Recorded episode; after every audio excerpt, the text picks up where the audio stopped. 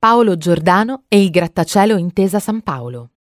Giunto al successo giovanissimo, sembrava orientato verso un altro destino professionale, avendo ottenuto la laurea specialistica in fisica presso l'Università di Torino con una tesi premiata tra le migliori.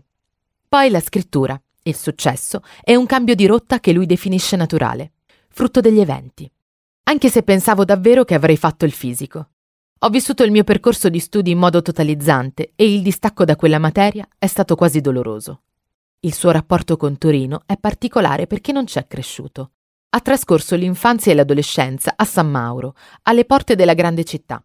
In un'intervista ha dichiarato Di Torino mi piace innanzitutto il posto in cui vivo, vicino a Corso Inghilterra e a Corso Mediterraneo, lungo quell'asse dove Torino è veramente una città metropolitana, ricca di stimoli e di bellezza.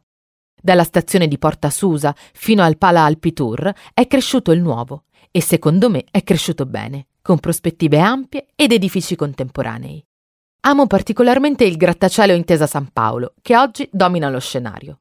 Quando venne costruito, i detrattori dissero che alterava la skyline torinese, ma Torino non ha mai avuto una skyline, quindi ben venga. Dall'alto del grattacielo si può osservare una città nuova che prima non era visibile una città che si ammira da una prospettiva differente.